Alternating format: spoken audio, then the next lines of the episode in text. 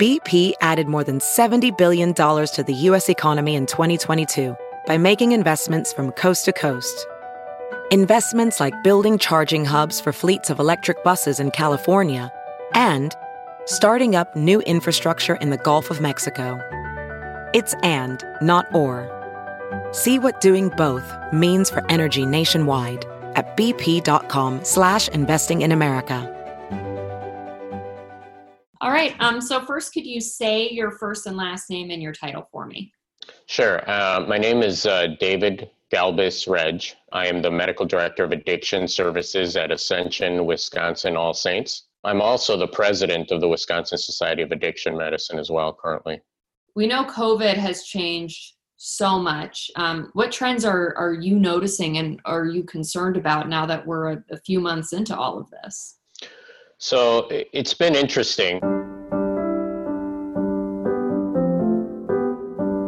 Telemedicine, addiction minefields, addiction treatment. How COVID 19 is changing your healthcare now and potentially forever.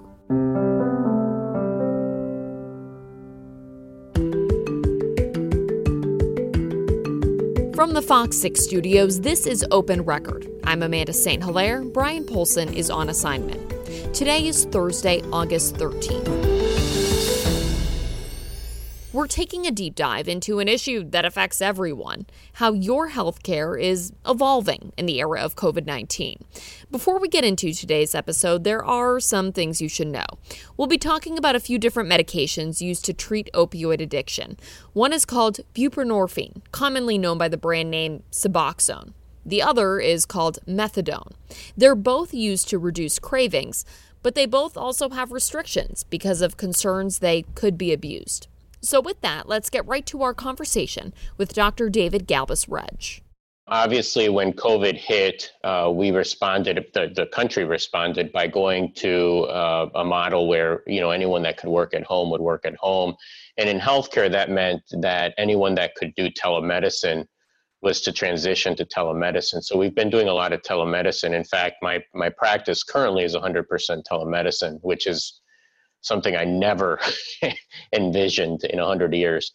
But as far as trends, uh, we're seeing a lot more alcohol use disorder. I've seen patients uh, come in uh, for alcohol withdrawal management who had not been ever in the hospital or had never needed that or had been abstinent for years. Um, and unfortunately, because of furlough jobs or uh, layoffs or you know just uh, the requirements for social distancing, unfortunately, that isolation increased the risk that they they were going to drink and, and they did start drinking.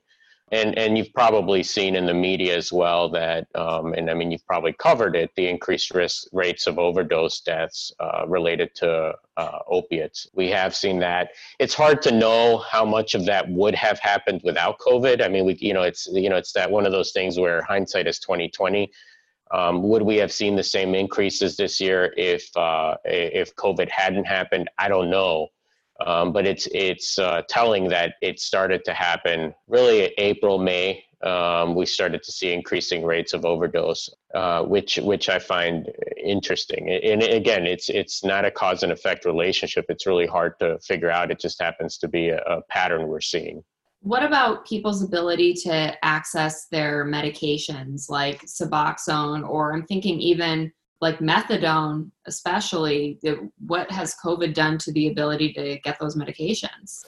Yeah, that's a great question. So, as soon as um, um, we realized what was going to happen in, in early March, the American Society of Addiction Medicine, you know, obviously of which I'm a part of, really started to advocate strongly for changes to the way that methadone is dispensed. You know, as you know, methadone is a, a treatment that requires you to go into the clinic every day.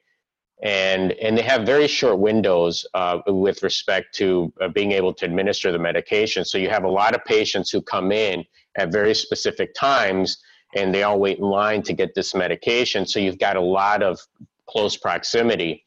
And in, in those situations, you, you can't social distance. These are small clinics. So um, one thing that we advocated for strongly was a change in the rules around take-home dosing. So being permitting patients to be able to have take home doses, even if they weren't at a stage necessarily where we would normally allow that.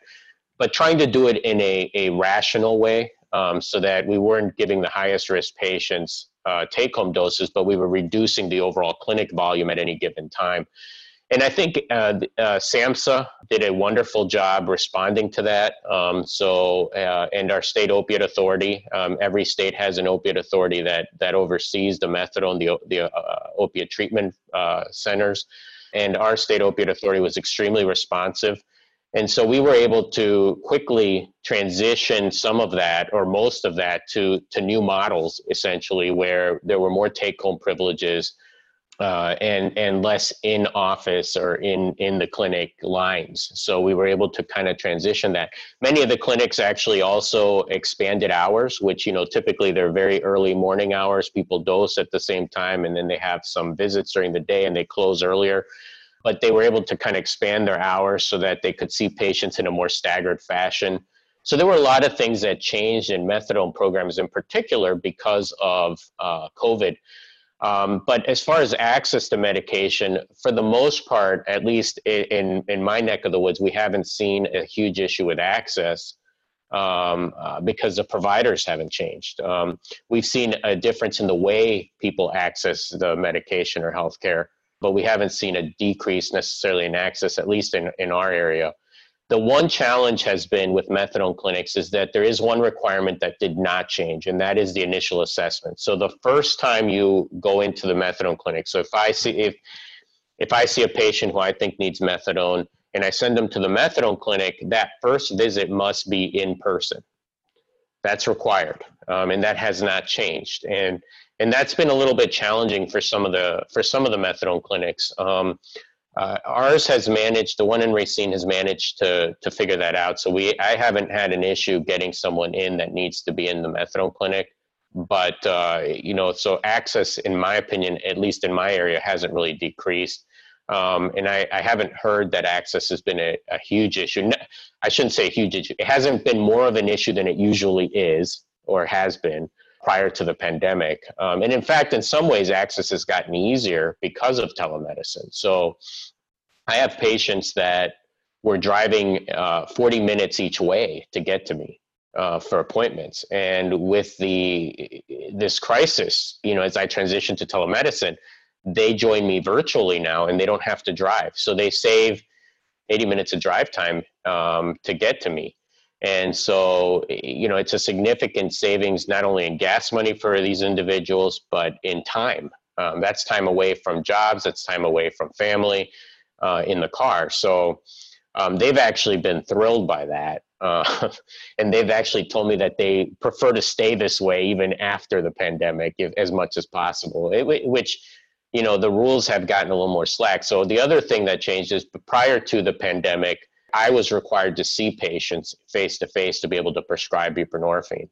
And that was another thing that changed, uh, at least for the initial visit. Again, I was required to see a patient face to face, and that was quickly changed um, uh, with the advent of the pandemic. And so th- they kind of waived a lot of those rules to allow us to be able to start or initiate treatment without seeing a person face to face. In fact, I can now initiate a patient with a telephone call. So let's say someone doesn't have access to any type of video conferencing, uh, whether it's a smartphone, a laptop, a tablet, whatever, I can have a telephone conversation with them, assess them via telephone, and still prescribe Suboxone now, which I was not able to do prior to the pandemic because that was not part of the regulations and the you know the the rules. So so it's been um, in some ways certain aspects of this pandemic have actually increased access to care um, the other thing, for example, was emergency privileging.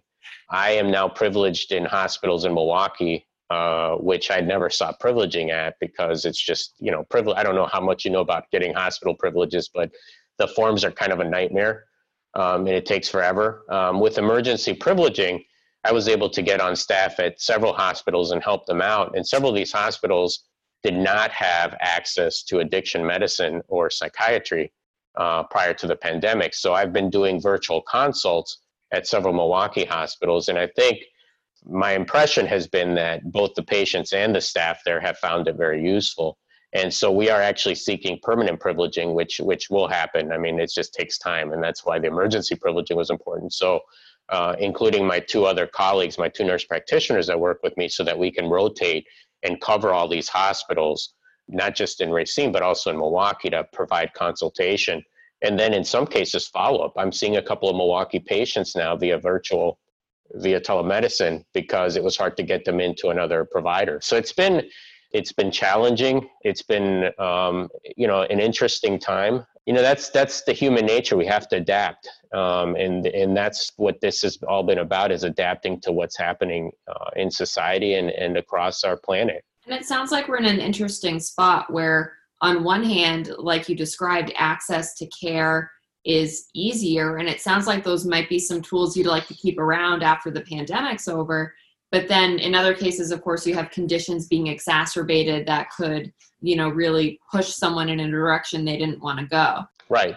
So i mean we know uh, that socialization is extremely important to decrease risks of relapse. So isolation social isolation increases risk of relapse especially early in recovery so what one of the patterns i've seen which which is interesting is that my patients early on who were very early in recovery within three months of you know treatment. So they had just gone through withdrawal management, gotten into treatment, and then all of a sudden the pandemic hit.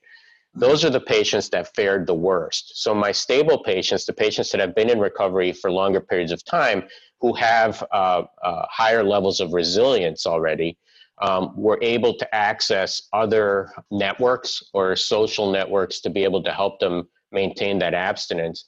And you know and i think that the treatment community the the recovery community has done an excellent job. I mean uh, you know i don't know how much you know about the 12 step programs going virtual but 12 step programs all went virtual. Now I, it's not the same and patients will tell you it's not the same you know there there is something to having this in person uh, contact or this human touch if you will and i'm not talking about necessarily physical touching but just being in the presence of other people that you don't get from this type of virtual.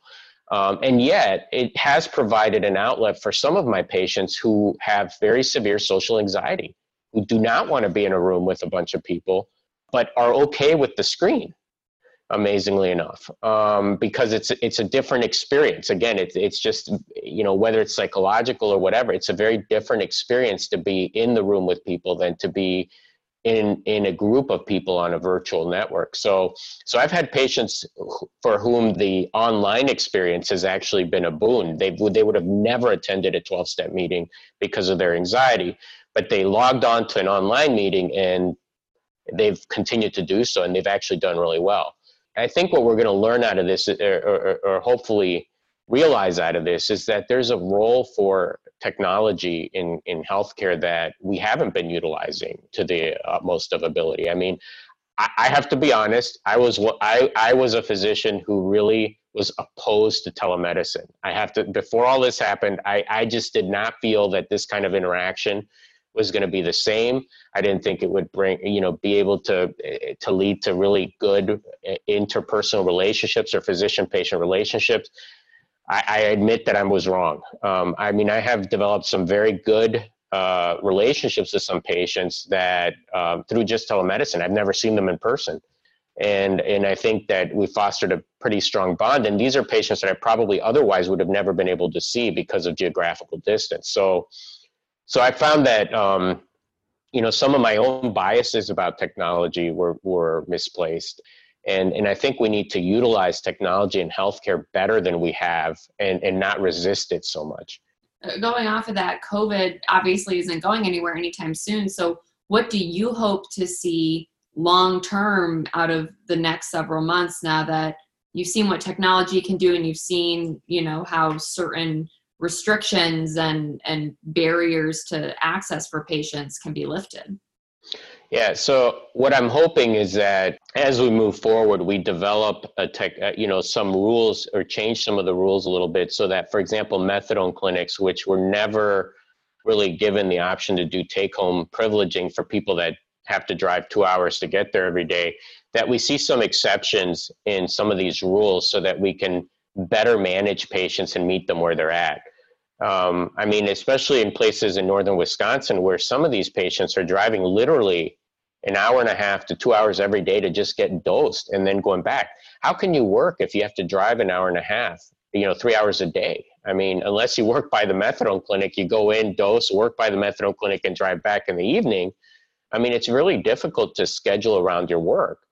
Um, so I'd like to see more flexibility built into the opiate treatment programs. I think most of us would like to see that. I also think we need to utilize telemedicine more. So some of the check-ins, some of the follow-up visits, and not just for, for an opiate treatment provider, but for any of us that do addiction medicine, that most of these follow-up visits, particularly for people that are geographically uh, limited um, and maybe living in the middle, you know, in, in far far from a clinic where they can access an addiction specialist, that they are able to do telemedicine um, that we have the ability to do that uh, and that the regulations allow us to do that and bill for it and get reimbursed for it. One of the challenges with telemedicine uh, in the past has been reimbursement. So, you know, in traditionally prior to COVID, if I were to do a telemedicine consult, even though I'm providing the exact same service, from, from my specialty, it really doesn't change whether I see them in person or face to face because I do less of a physical exam than I would as an internist uh, in my internal medicine practice. So, for addiction providers and psychiatrists, what we do via telemedicine is very similar to what we would do in person, and yet the reimbursement was half.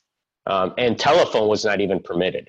So we wouldn't even get anything for telephone visits. So if a person that, like a 75 year old who doesn't have access to a smartphone or doesn't have access to a laptop or tablet or any other way of getting in touch with their doctor, if I did a telephone visit, I would not get anything. I'd get zero, even if I did the same thing for that person. So I think being able to have uh, the ability to utilize these tools and get reimbursed appropriately for them, I think is going to be really important moving forward. And then some flexibility in some of the, the stringent rules around being able to provide these life saving medicines to patients is going to be really important as well. Do you think that it would take legislation requiring more of a reimbursement, or insurance companies already st- kind of starting to move toward telemedicine on their own? Well, I, you know, insurance companies, private insurers tend to follow Medicare.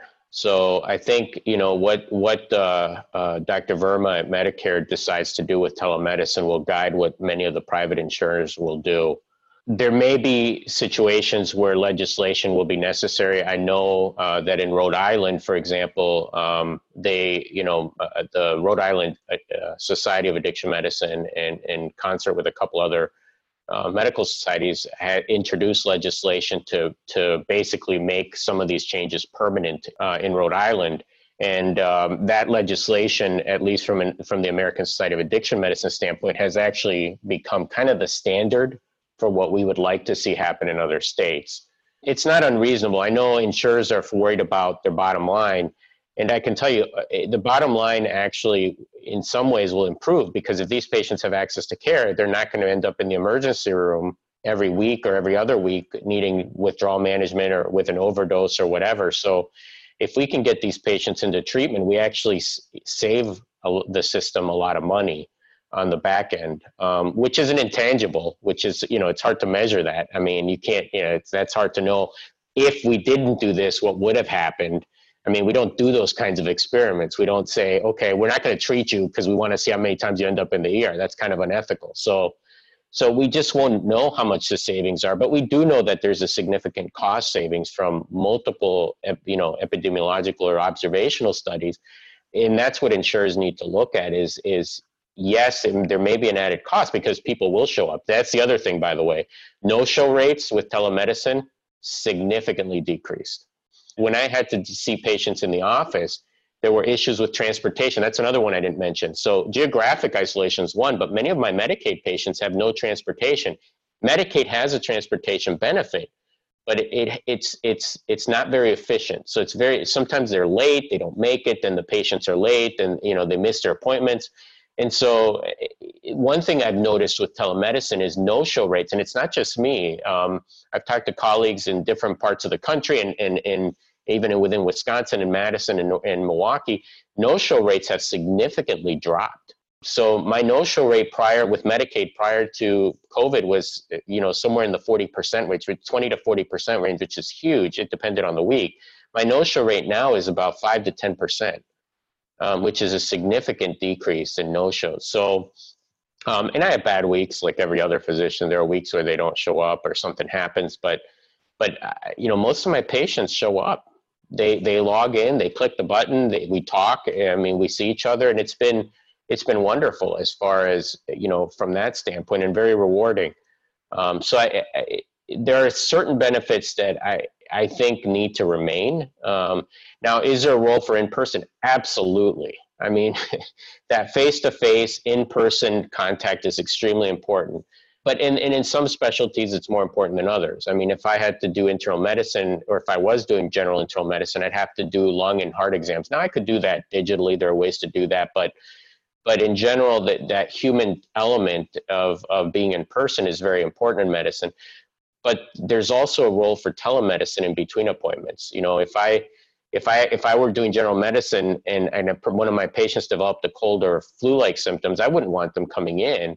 I would want to be able to see them via telemedicine. I don't necessarily need to do a full exam in those cases. I can assess many things and i'm learning to assess more and more via telemedicine as i get into it because I, have gotten better at using the screen so to speak. But um, we can avoid that kind of you know uh, contact in, in situations where it might put other people at risk i know that some people are going to think okay but some of the the barriers that were in place were presumably designed for safety right? So the idea that you have to go get methadone in person that was at least the idea behind it. Um, you know same with the the restrictions surrounding prescribing buprenorphine and not being able to do that over the phone. So, was there any underlying truth to that original presumption? And then, if so, how do you keep some of those safety mechanisms in place? With respect to methadone, I, I think that those are those are much better, much more legitimate concerns. Methadone is a much more uh, a much riskier medication to to prescribe than buprenorphine. So, and which is why it's more tightly controlled. There there are some people looking into that. So obviously this has also been a social experiment in, in ways. So you know this change was required i mean we we had to do this right to to to help you know prevent illness. So in the process of doing that we created a, a sort of social experiment the before and after. So i i go bc before covid ac after covid. So bc we had this really rigid model. And yes there were lots of safety checks built in and and how did that work? And what were the relapse rates then? And what was you know overdose rates in those patients? And now we have after covid and we can measure that. We can compare because the one thing about uh, these methadone programs they're required to keep very tight records. So we will get data on um, whether it was safe or whether it created more problems uh, when we went to the the more flexible model after covid struck we don't have those yet. Um, it hasn't been really that long. I can't tell you anecdotally. Obviously, I've seen I've seen a few patients that were probably not doing well, Then they weren't actually. I know they weren't doing well before COVID. So again, early recovery, who didn't do well with the flexibility. They needed that accountability. But I've also seen patients who hadn't been what we call phased, so they hadn't been able to get the take-home privileges, who have actually done really well with take-home privileges. At this point, I haven't heard of any major high rate issues, at least not in Wisconsin, where, where it's been a big problem. So time will tell, unfortunately. I mean, we don't have that data. Um, but that's that's where I think we need to utilize this unfortunate social experiment to figure out were these before COVID uh, regulations too stringent? Do we need to make them a little more flexible? But but keep in mind some of the things we're seeing after covid. So in certain situations what are the risk factors for people to not do well with the flexibility? And can we keep those people in this rigid model and maybe make things more flexible for other people? And i can tell you that you know from an addiction standpoint there are lots of things that we know are risk factors. So someone who has a very good family life they have very good support structures those are people that you can probably uh, transition and, and, and be more flexible with than someone who who doesn't have that, who doesn't have any support, who's living maybe, who's homeless. Um, those are maybe patients who have a tougher time uh, with the flexibility. I mean, where are they going to keep their take home dose? They can't just keep it in their pocket. so there may be situations where certain risk factors make it more important to have that rigidity and in certain situations we can have more flexibility. The problem see before COVID is that the rules were not flexible at all. Everyone was in the same bucket. It didn't matter what the risk factors were. As a clinician, when I assess a buprenorphine patient, I take that into account. So how frequently I see a patient depends on some of the other things they have in place. You know, if they have a very strong social network of, of sober individuals that are helping them and are supporting them, I feel much more comfortable prescribing for longer periods of time in between seeing them than I would in someone who is, you know, homeless and, and their environment is very, very uh, chaotic. So, um, and I take that into account when I make decisions. And but methadone clinics can't really do that. The clinicians, they're required to follow very stringent, rigid rules that are created by federal government, which is, it's worked. I mean, it's worked for years, but the question is, can we now look at maybe making a little more flexible? And and I don't know the I don't know the answer at this point. Um, that's where some of this data is going to be really important to see how did we do during this time. Did it help or did it hurt? Is there anything you want to add? Anything I missed? Um, the only other thing is, you know, I, I think it's important to re- recognize that while people really have focused on opiates, opiates are not the biggest. I mean, they're a big killer. Um, I'm not discounting uh, the the the scourge of opiates, but we got to realize there's many many other substances out there that are a big problem. And in Wisconsin, one of those is alcohol. We have seen a surge in patients who are presenting with alcohol, significant alcohol intoxication, and and and requesting alcohol withdrawal management, many of whom had never had a problem. So one thing I, I really encourage people to think about is that I, I recognize that there are lots of people that are, are living in a very different world or i mean we're all different living in a very different world right now be careful about the alcohol um, be careful about how you drink be mindful about what safe drinking levels are and what unsafe drinking levels are. And if you need help, there is help. But most know. of the, the norms around that are gone now, right? So it's like, and, and we kind of laugh it off, you know, it's like, oh, Zoom happy hour. But it's, uh, I, I could see where it would be easy for someone who was currently operating in what's considered socially normal. Um, you know, that's gone now. Right. And that's, and that's why I tell people you got to be very mindful about what you're drinking. I mean, when a bartender made you a drink in the bar, uh, they measured it because they don't want to lose money. When you make a drink at home, most people aren't measuring it. So you may even be drinking more when you make a you, you know your margarita or whatever than you're drinking at a bar. So you have to be very careful about that. And and I encourage people. I mean, you know, it, it, the standards for drinking are are very well set. What's considered low risk drinking, um, and it's it's not as much alcohol as people think. It's actually a lot less and it is different for men and women. What is that standard? So, so for women, um, it's less than four drinks in a 24 hour. I, would we call it a drinking episode. I try to make it so it's pretty clear. Within a 24 hour period, less than four drinks. So, what's a drink? So, a standard drink is a 12 ounce regular beer, not one of those fortified beers that's like 10 or 12 percent alcohol. So, a regular like Miller or Bud, Budweiser or whatever. So, a 12 ounce uh, beer is one drink. Five ounces of wine how many of us have ever measured how much wine we put in a glass? I don't. And then one and a half ounces of uh, of liquor, hard liquor. So to put that in perspective, those little mini bottles, the airplane bottles, that's two shots. That's two drinks in that bottle. Even though people think, oh, they make them so it's because it's one drink. No, it's actually two in that bottle. It's about three ounces in that bottle. So that little mini bottle is about three ounces. Because um, I had a patient going, oh yeah, no, I only drink one drink a day. I said, no, you're drinking two. That's two shots right there. It's a double shot.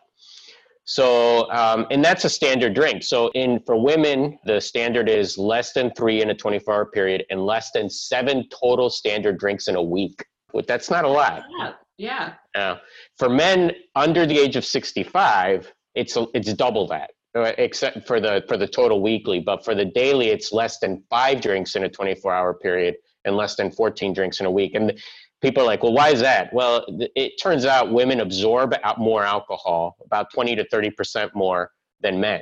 So, you know, when people say women tend to get intoxicated faster, it's a genetic thing. It is true. So, women tend to absorb more alcohol until men get older. So, over the age of 65, men need to drink no more than what women drink. Um, so it needs to go back down, which is that's the other problem I run into is men over the age of 65 who are still drinking like they were 20, um, who then get in trouble with the alcohol because they think they can still drink like they were 20, but they can't. Um, so, I mean, those are the important things to recognize. And in a bar, people do kind of, when they make these cocktails, they really do measure it because, you know, if you, if you give people double shots all the time, you're going to lose a lot of money.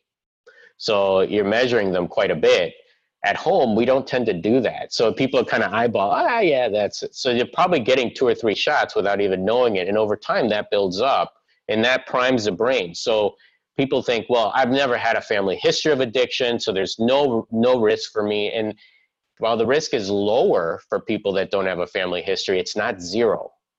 Um, it's not like anyone has a zero risk of addiction when you take enough of this medicine, it changes the brain, like you said, it, it changes the circuitry. So over time, you can start to develop some of the same symptoms and signs of developing an alcohol use disorder. And I've had several patients like that who have had no family history. And it's been more common during this pandemic than prior to, where I've seen patients without a family history. So, um, so that's something important to re- remember is that there is a reason we have these low risk drinking levels. And by the way, those may be adjusted there's a lot of talk about actually decreasing those numbers even more because there's there's some concern that those numbers may actually be too high and they may not really be low risk. But for now, that's what we have considered low risk. And and keep in mind that's most of us don't drink that much anyways. Um, but it does for some of us that drink more. That that seems like it's not that much. Well, and I, I've noticed a lot of the language surrounding drinking. So even like drinking for women, right? It's like, oh, mom juice, and just pour yourself a glass of wine every. Like there's almost um, a little more of a culture. I mean, we're already in Wisconsin, so there there's a culture around it in Wisconsin um, and in our country in general. But I, I've just noticed, especially around women, there seems to be more of a like a like a mom drinking yeah, it's become more acceptable over the years, which, you know, I mean, there's there's nothing wrong with moderation. I mean, and I'm not, you know, I'm not bashing, you know, people that drink. I mean, there's nothing wrong with moderation.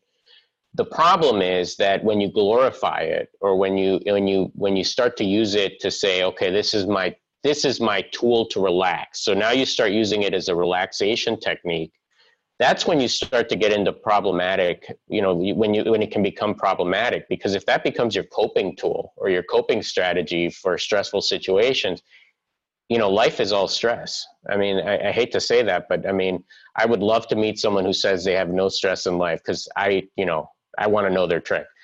As you start using that as a coping strategy it becomes more and more your coping strategy because a lot of the other coping strategies go out the window because not only does it become a coping strategy, it tickles that part of the brain that also makes us feel good, the pleasure center. So then becomes not only a coping strategy, but actually an extra boost to it. It becomes self reinforcing where we want that more than any other coping strategy.